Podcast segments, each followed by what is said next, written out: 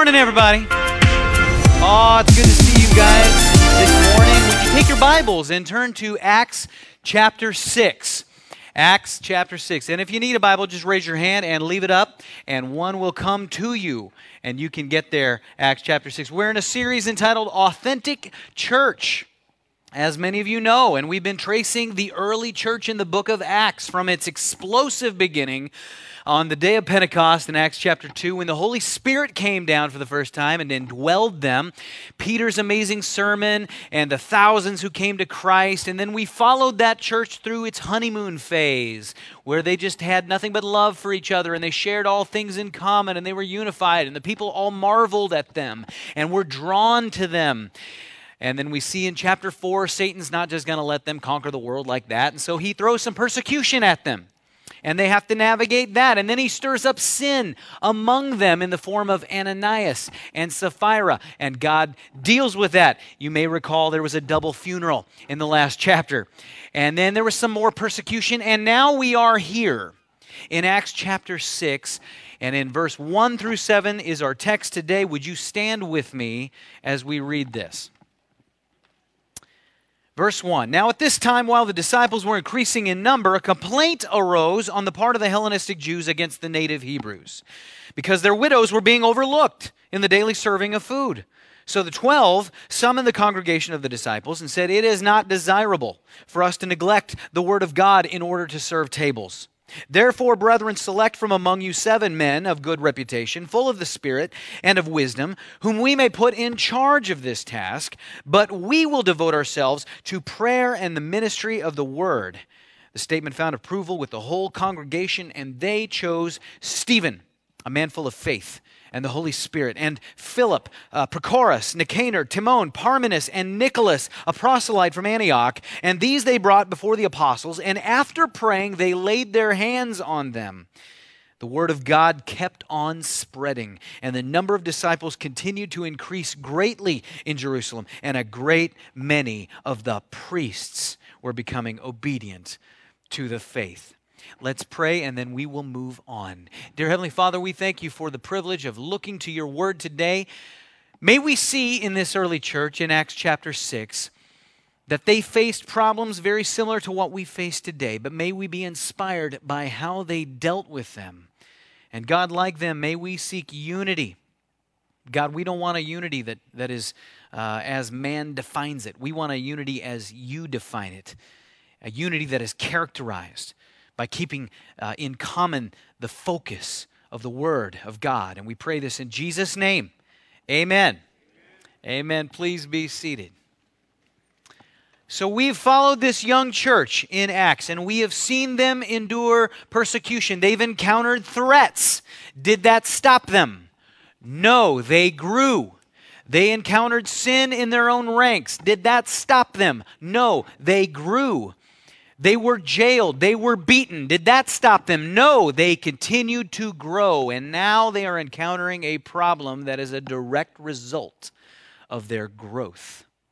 And the very first thing that I want you to see in your notes today is this when a church increases in number, it also increases in problems. Okay? Every pastor knows this. If you're a pastor of a small church, you can't wait for your church to grow, to get bigger, because you've been in this small church and you're dealing with a bunch of nitpicky small church problems. And if you could just have a big church, all that would be a thing of the past. And then the church grows and becomes large. And then the pastor realizes he hasn't left all those problems behind, he's just multiplied them. And the reason is very simple one word people. Because churches have problems because they are made up of people. Okay? Mo people, mo problems. That's how that works. And in your notes, problems can cause the church to lose its focus. It can cause us to lose, we get distracted. What is the focus of the church in Acts chapter 6? Here's a little tip. When you're reading a text and you want to know what is the main thing here, what do I need to, to think of as the central theme of this text? Look for words that repeat. Look for phrases that pop up uh, uh, multiple times in that text. And in this text, I see something referred to, alluded to, or named four times. It's the Word of God. In the very first verse, it says the disciples were increasing in number. Why were they increasing in number? Because the Word of God was going out. In verse 2, the disciples say, It is not good for us to neglect the Word of God. In verse 4, it says, But we will devote ourselves to prayer and to the ministry of the word. And in verse 7, it says, And the word of God kept on spreading. So the focus in Acts chapter 6 for the church is the word of God. It's the focus for those apostles, and it is the focus of Shelter Cove Community Church. If I didn't believe that, I wouldn't be on staff here. If I didn't believe that, I wouldn't encourage you to attend here. But the focus of every church needs to be the Word of God. And this church in Acts 6 is facing a problem that is potentially going to cause them to lose their focus. And it's not persecution in this chapter, it's not sin in the vein of Ananias and Sapphira. It is a cultural problem. Do churches have an issue with culture in their church? Huh? Uh, are we all just alike? Do we all think alike? Or do we come from different backgrounds and different cultures? We do, and we have to navigate that. Culture is an issue in the local church, and it's an issue in the church globally as well. I just came back from Spain. We had a mission trip to Spain. I was able to take 17 uh, people from Shelter Cove there, mostly young adults, and we went to the beautiful oceanside city of San Sebastian, Spain. And uh, there they have just a, a beautiful beach, and they've got a mountain next to the beach. And on that mountain is a statue of Jesus Christ. And my son pointed it out as soon as he saw it because he did a report. I was able to take my 13 year old son Hayden with me on this trip. And he had done a report in school on Rio de Janeiro, and they've got a statue of Jesus. And so he thought this was cool. And there in San Sebastian on Sunday morning, we were able to join a local congregation, and they were celebrating their 10 year anniversary. And I was able to preach a little bit, and that was fun. And then after the service, we all went to the beach. Not to swim, but we were going to have a baptismal service which is just a rush. If you've ever seen somebody baptized, you've been baptized in the ocean, that's amazing. So we're marching across the beach to the water in mass, just the whole church, all the mission teams that were there. And my son's excited about that statue, and he's kind of run on up ahead, and I'm kind of hanging in the back. I'm getting to know a guy from the Georgia team that's there on the ground with us. And as I'm walking along talking, I, something dawns on me. I am in a different culture because this beach that I'm on ain't like the beaches back in California. This is a European beach. And if you want to get a tan on a European beach, you can get tan everywhere. Because it's kind of a clothing optional situation, you know what I'm saying? And out of my peripheral view, I'm noticing there's, there's more skin showing on this beach than I've ever been accustomed to seeing. I've never been to a beach like this honest to goodness. And so my next thought is where's my 13 year old son? And so I move rapidly through this crowd. Hayden, Hayden, where are you, boy? And so my next thought is if I lose my 13 year old boy on a beach with a bunch of nude people, my wife is going to kill me. And I find him, and he's just kind of walking along, and I run up beside him. hey, son, how's it going? Hey, let's just keep walking straight ahead, son. Let's just keep our eyes straight ahead. And I kind of block his peripheral view, you know, and and I say, now, you just be honest with Dad. You uh, did you notice uh, anything back there? Did you see anything back there? And he's like, Dad, I was just looking at Jesus. And we've got to keep our eyes on the main thing. We cannot be distracted by cultural issues in our church. Amen? And so they're facing a problem here. It's a cultural problem, and it's a threat to the focus that they have. Now, what was the problem characterized by? What kind of problems were they facing here? The first thing that the apostles notice in your notes is there's complaining. There's complaining. In verse 1, it says, A complaint arose. And that word complaint is a Greek word, gongusma. Gongusma. That's a pleasant word, isn't it? You know what it means? Nothing. Doesn't mean there's no etymological origin for that word. It's what you call an onomatopoeia. You ever heard of that? That's a word that sounds like what it's describing, like like ruckus. Okay, it just sounds like what it is. And a gongusma is griping. It's grumbling. It's complaining. It's murmuring. All right. Some of you had a gongusma with your spouse before you came to church this morning. And that's what they're they're having here. It's it's just it starts with angry people talking about things aren't going like we think they ought to be going. And so there's there's a complaint that arises. Now, what was the source of the complaint? What is the complaint over? Well, it, the problem isn't persecution, it's not sin, it's griping Christians. Now, this is back when Christians used to gripe about stuff. Thankfully, we've solved all that, right? No, we have griping, don't we? When people gripe in the church, what do they gripe about? Do they tend to gripe about doctrine? Not really. Not really. Do they gripe about holiness? Not so much. Truth? No. They tend to gripe about people who don't look, think, talk, or sound like we do. That's what we gripe about. And in your notes, what the gripe was, it was over bigotry they were experiencing bigotry. Verse 1, it says, While the disciples were increasing in number. If you got your Bible in front of you, you can just write in the margin, There goes the neighborhood.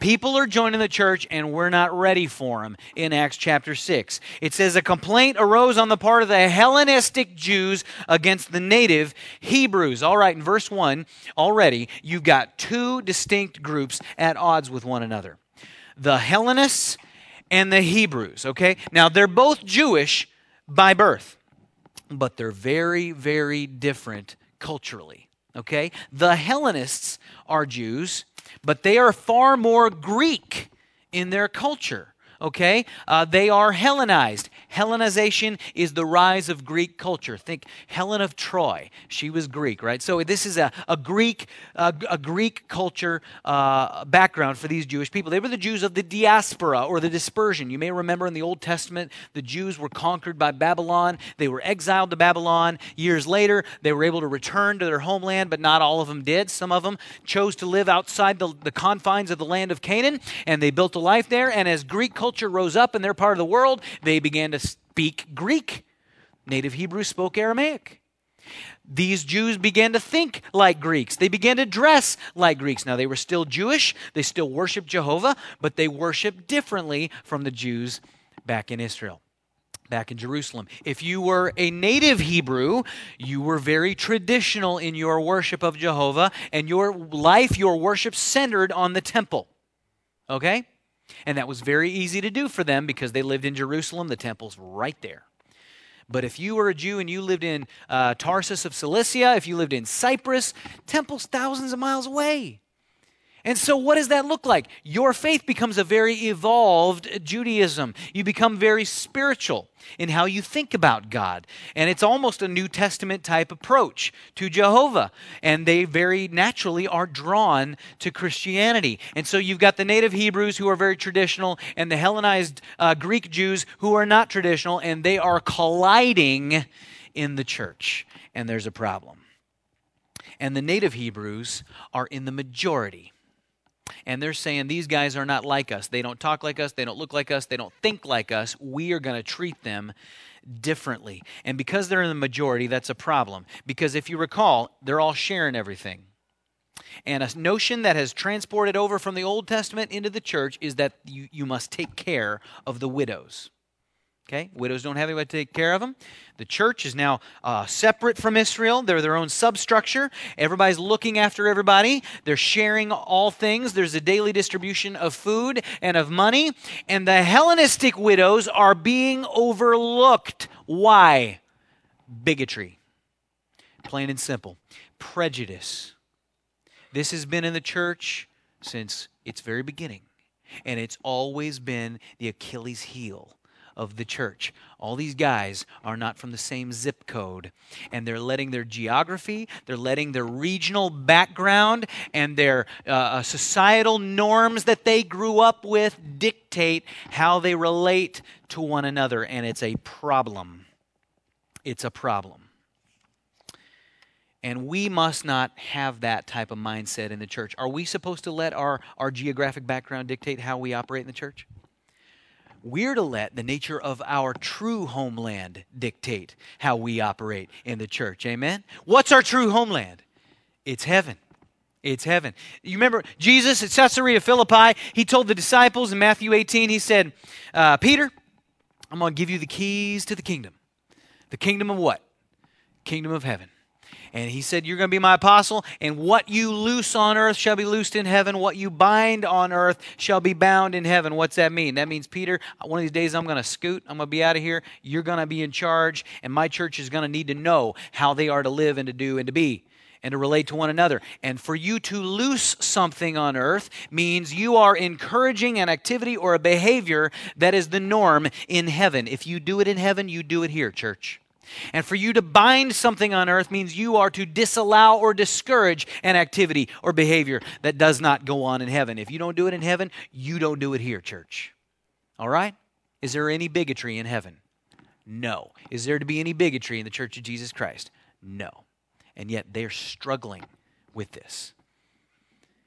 And that's something because we've been talking about this church as a blueprint, as a model to follow, and yet right here they look like us. They, they got the same baggage we've got. And it's a problem. And that to, to enter into the church and to take your background and your upbringing and to try to mold the church in accordance with how you were raised and, and these non biblical things is not healthy. Voltaire said that God made man in his own image, and man has been returning the favor ever since. And what you are seeing in the church, in your notes, this next thing is this personal preferences are becoming absolutes. See, these native Hebrews had a very particular way that they thought worship ought to go. And the Greek Jews did not worship in the same way that they did, and they saw them as heretics. And they were making something a biblical issue when it was not a biblical issue.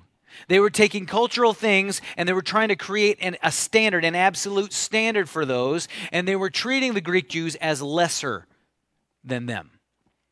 And that does disservice to the faith because my Bible in Galatians 3 says there is neither Jew nor Greek, nor male nor female, nor slave nor free. All are one in Christ Jesus we ought not let our various cultures divide us in the church of Jesus Christ. But that's exactly what's going on. Now, can we, can we do that in the church today? Does that happen today? Do we bring our own ideas in from outside and we try to make them the norm in church? You ever seen that happen in churches? I have. I've been in a lot of different kinds of churches, and I've seen a lot of division come about because of people's personal preferences and they draw a hard line and they say, Thus says the Lord, but that's really just what they say. I've been in churches where there was a strong culture, several families who homeschooled their children. Now, I love homeschool families. We have several in our church, and God bless you. I think it's great if you've got that conviction to homeschool your children. I don't happen to think it's for everybody, but if that's what you're doing, that's marvelous. My brothers and sisters were all homeschooled, but I've been in some churches where the homeschool culture there was uh, very strict, and they said public school is of the devil, and if you send your kids to public school, you're out of God's will. And that was a divisive thing, and it caused damage, in my view. Other people, they draw a hard line on other, issues. Um, for example, birth control. Some people think it's wrong. Some people say you ought not use birth control. Vasectomies are bad. That's playing God. And they advocate some kind of a, a natural birth control, some kind of a rhythm based thing. And if you've never used birth control and that's your conviction, you're sitting in a crowd of eight or nine today. God bless you. All right? And maybe you did use birth control in your family and you got your 2.5 and you're just fine with that. Thank you very much. Okay? Is this a biblical issue? No, it's a personal choice. You say, Pastor Scott, do you believe in birth control? Man, I got four kids. I'd rather not play the odds. I'm outnumbered as it is, folks. All right? What about uh, Halloween? Can that be divisive in churches? It used to be when I was growing up. All right? That was the devil's holiday. And we don't say Halloween, that's of the devil. What we have is a harvest festival. Okay? It's totally different, uh, except it's not different at all. Now, we've got October Blessed, and I love October Blessed. It's not a moral thing for us, it's just a fun thing and a safety thing uh, to do that, and a ministry thing, of course. But for some churches, it's a moral deal, and they say Harvest Festival, and, and, uh, but it's just the same. Unless you're one of those churches, I was in a church one time where you, you came to the Harvest Festival, you couldn't come dressed up as just anything, you had to come as a Bible character. Which is fine, except all the costumes look the same. Every kid's got a robe and sandals and a pillowcase tied to their head. You know, I always thought, you know, some of them have accessories. You know, Moses has got the tablets and David's got the sling, but other than that, it's all the same. I always thought it might be funny if you showed up, you know, maybe I'd show up dressed as everybody else and they go, Who are you supposed to be? And I'm like, Duh, Goliath. You know? Actually, one time I got creative. I came with a pillow and a salt shaker on the pillow. I said, Hi, I'm Lot. This is my wife. Oddly, though, nobody ever came as the Ethiopian eunuch. I don't know what that is. But, you know, Halloween should not be something that divides us. You want to take your kids trick or treating, live and let live, I say. Uh, but personal preferences can't become absolutes. What else is out there? How about music? Can music divide people in churches? Speaking as a worship leader, I'd have to say that is one of the most divisive things that I've encountered in churches across the years. I know some guys, man, if it was written after 1980, they don't sing it. And that's pushing it. And I know some young guys, if it was written before 2010, they don't touch it. They don't sing it, right? And we all just need to lighten up. How about medication? If you're on, uh, if, if, if you go through depression or anxiety or you've got some kind of an emotional disorder, can you take medication? Some people say no. No, that's wrong. If you if you take something like that consistently, that's inviting demonic control. If it controls emotions and things like that, and they take a hard line. Can we stop adding to scripture? We need to stop. It causes division needlessly. Some people say you can't take out a loan. Some people say you shouldn't date. The Bible advocates courtship, they say. Um, drinking alcohol. Oh, man, that could be divisive in some churches. I grew up Baptist. Now I don't really drink, okay? I don't I don't really touch the stuff, but let me just tell you, if you're trying to get teetotaling from scripture, it ain't in there. All right? You're going to have a hard time exegetically proving that Jesus turned the water into grape juice. I'm just telling. What's my point? The point is don't come into the church and try to establish something as biblical that's not biblical. We call that departing to the right. There's departing to the left, which is to deny Scripture, and there's departing to the right, which is to say that something is Bible that ain't Bible. And it does a disservice. Now, if there's something in Scripture and you're reading it in context and it's clear, okay, you're bound to it. Are we to get drunk?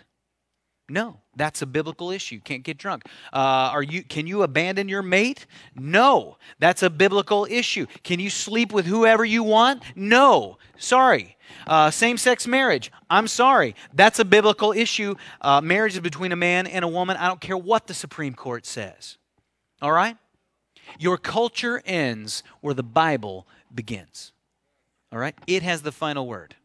And we need to recognize that the Bible has the only authority. It's the main thing. And so they are dealing with people departing to the right and causing division. And in your notes, it's a witness damaging division. Witness damaging. How so? If you recall in Acts chapter 2, they're sharing everything. They're having their meals together. They're going to the temple together. They're receiving their food with glad and generous hearts. And they have the favor of all the people. That's over. These meals are tense. These meals are awkward now.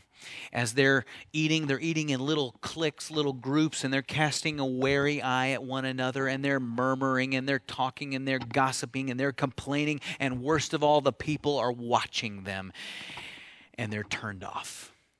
And they're looking at them, and they're saying, You guys look like us. Why would I want to join you? We got Pharisees. We got Sadducees. I'll, I'll spare myself the persecution if you don't mind. Jesus told his disciples, By this all men will know you are my disciples, that you have love for one another. Church, if you don't love each other, you just blew your testimony in a big way. And so it's a witness damaging testimony. And we talk a lot about this early church, what a model they are. But we're not we're not looking at this just to see what they went through. We're looking to see how they dealt with it. How did the apostles deal with this? In your notes, first of all, they respond quickly. They respond right away.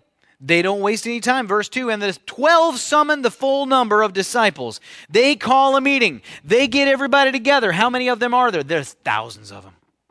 And they summon them. Have they ever done this before? No. They've been through persecution. They've been through all kinds of stuff. They've never saw the need to call everybody together. Why? Because they're dealing with something that is stage 4 cancer to a church. Division will stop a church in its tracks. And so they get everybody together and they say, This ends now. Division is deadly to the mission and the ministry of a church. It will render us impotent and ineffective, and we got to deal with it. And a lot of times in our churches today in America, the division that I have seen is generational. Generations looking at each other and thinking the other generation's an idiot, a bunch of idiots.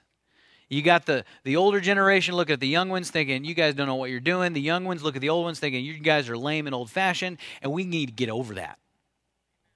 You older, more mature, seasoned members of this body, let me, let me just encourage you in something.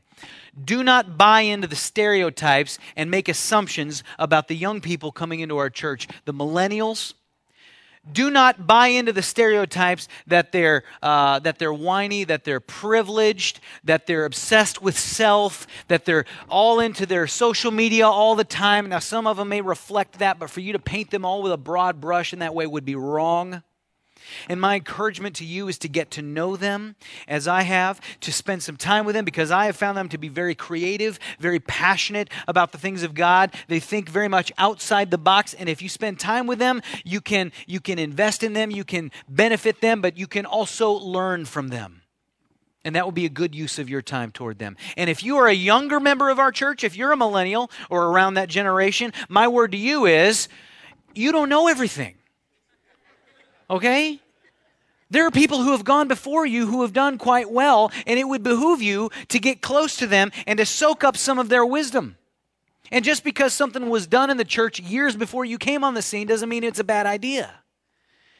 And it would be good for us to come together and to learn from one another and to, here's a novel idea, be the body of Christ. Folks, we're in this together. Amen? Amen. And so the disciples deal with this quickly.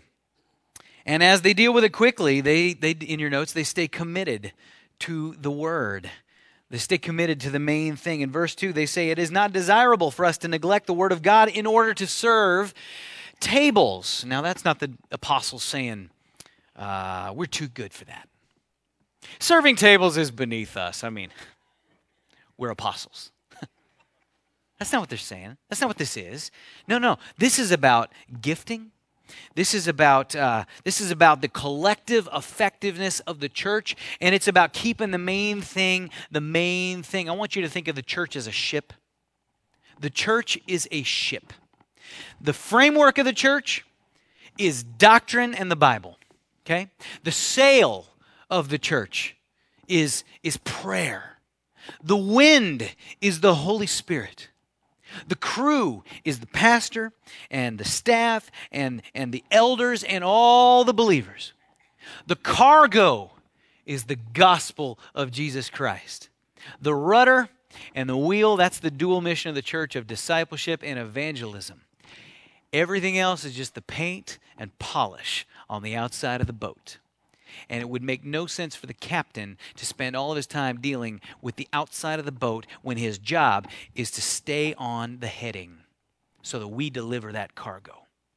And when churches are distracted by subsidiary and uh, uh, side issues, that, that ship goes like this. It veers off course. Sometimes it turns completely around and goes the wrong direction.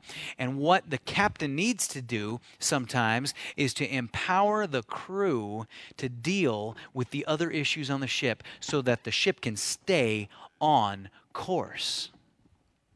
And that's what the disciples do. And how do they do it? In your notes, they delegate wisely.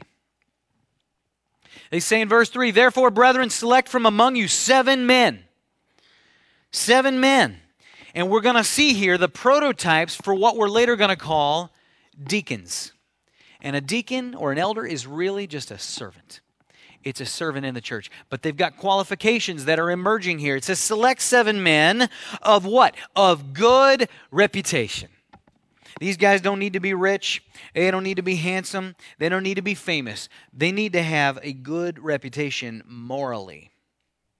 Okay? Why is that important? Because if you hear my name and all you think about is how I treat my spouse and how I cheat on my taxes and how I engage in lewd behavior, it's going to blow the whole testimony of the church.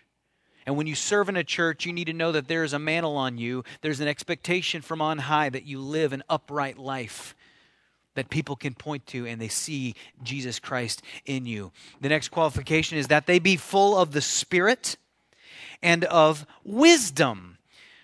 Why is that important? Because these guys are going to deal with people. And if you're going to deal with people, you're going to need the Holy Spirit. Because if you try to deal with people in your flesh, you are going down. You are going to fail.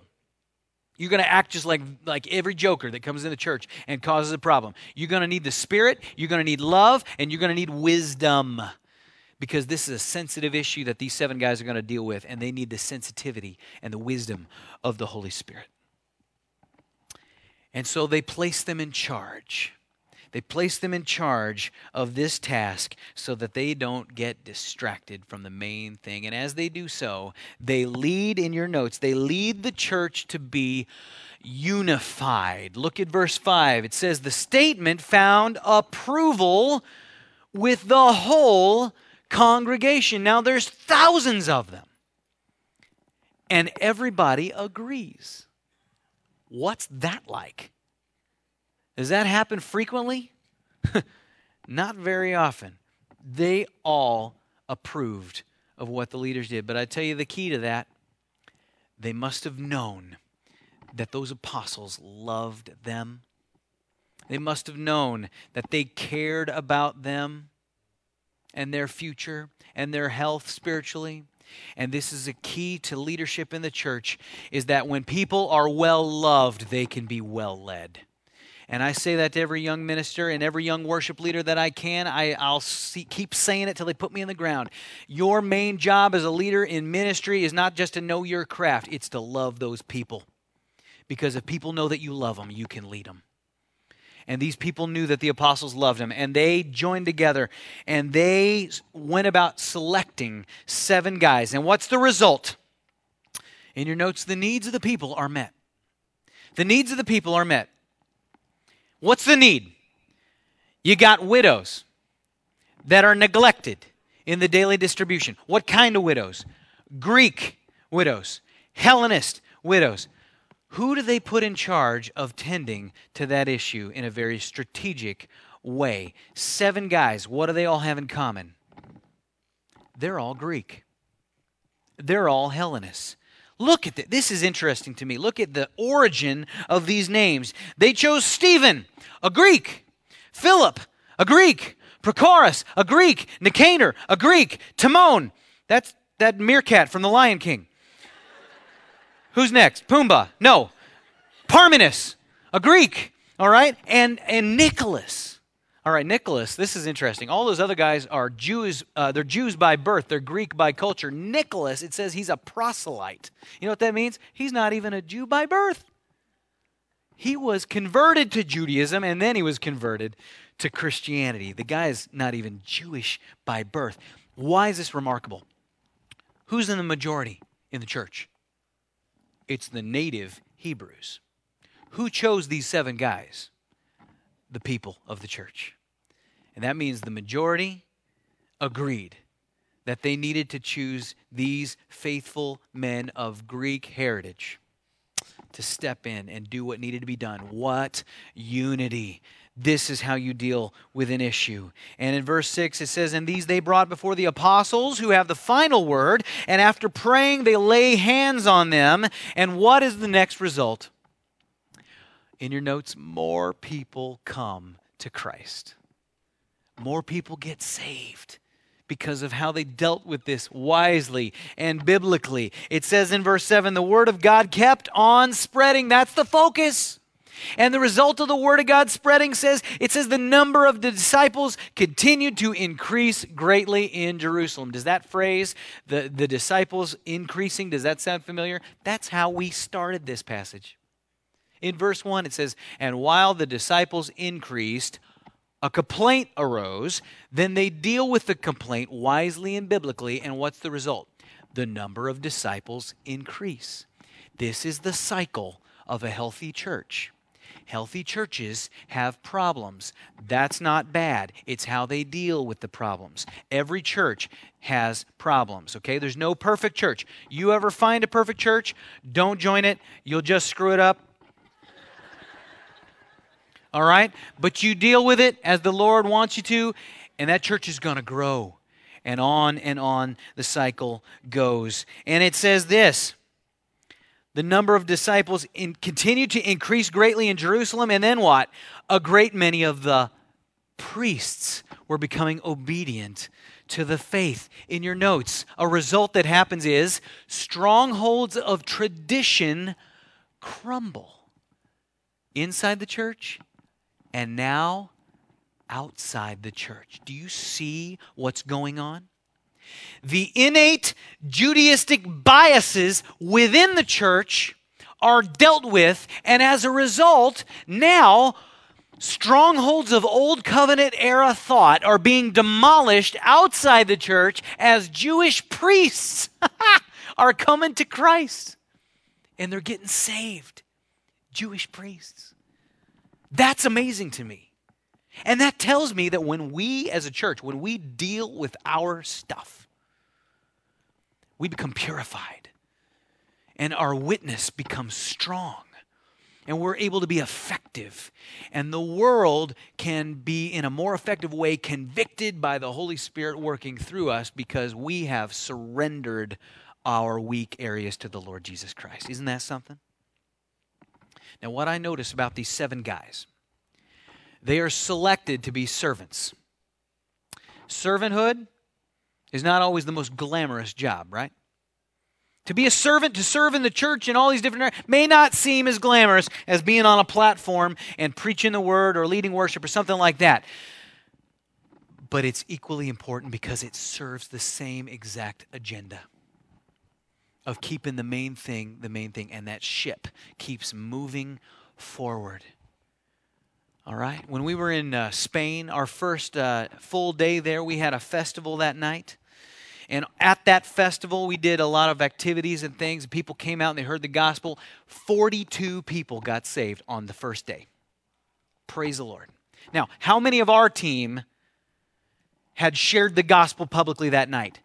Zero we weren't the ones sharing the gospel. It was Manny Fernandez Jr. from World Link, our partner. It was the Spanish students from the seminary in Madrid.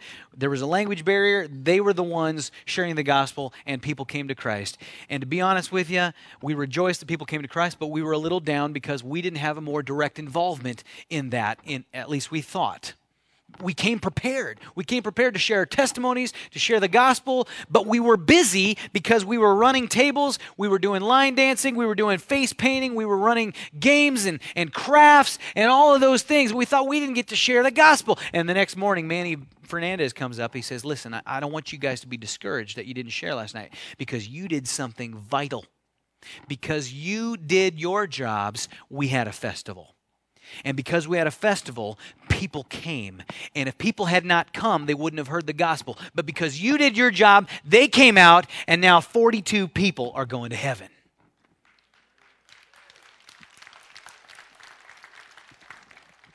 And that breathed wind into our sails. And we began to see our part in God's plan. But you know what God did? This is exciting. Throughout the week, in our service, God began to open up opportunities for us to share. And one night, Manny comes to me and he says, Hey, do you have somebody on your team that can share a testimony?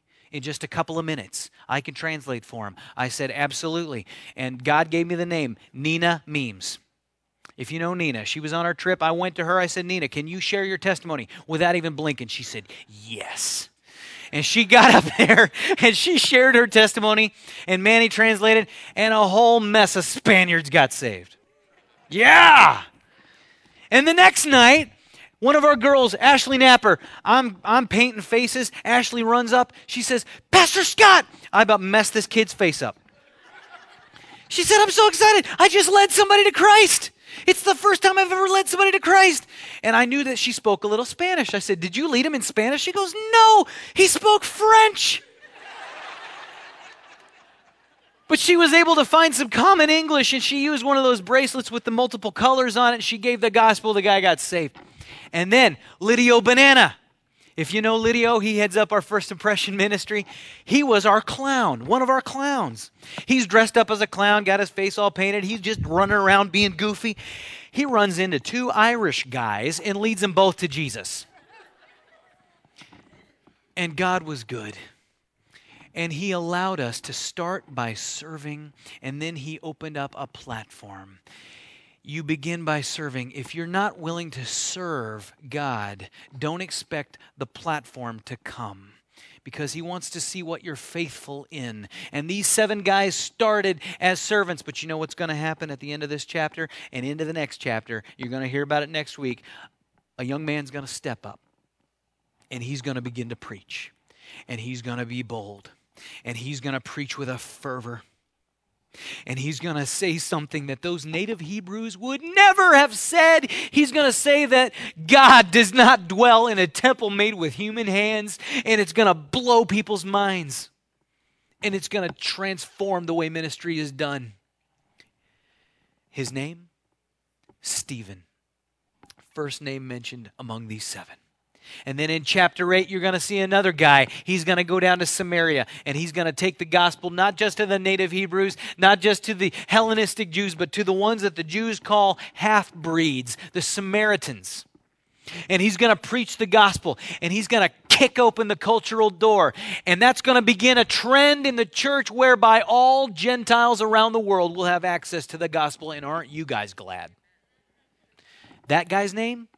Philip the number two name here in verse 5. These guys were servants first. And, church, when you serve selflessly, God opens opportunities up, but He also, through you in your notes, allows the church to remain focused on the main thing. How can you help keep this ship on its heading? Well, off the top of my head, I'm the life groups pastor here at Shelter Cove. We have a big need. I can't lead every life group.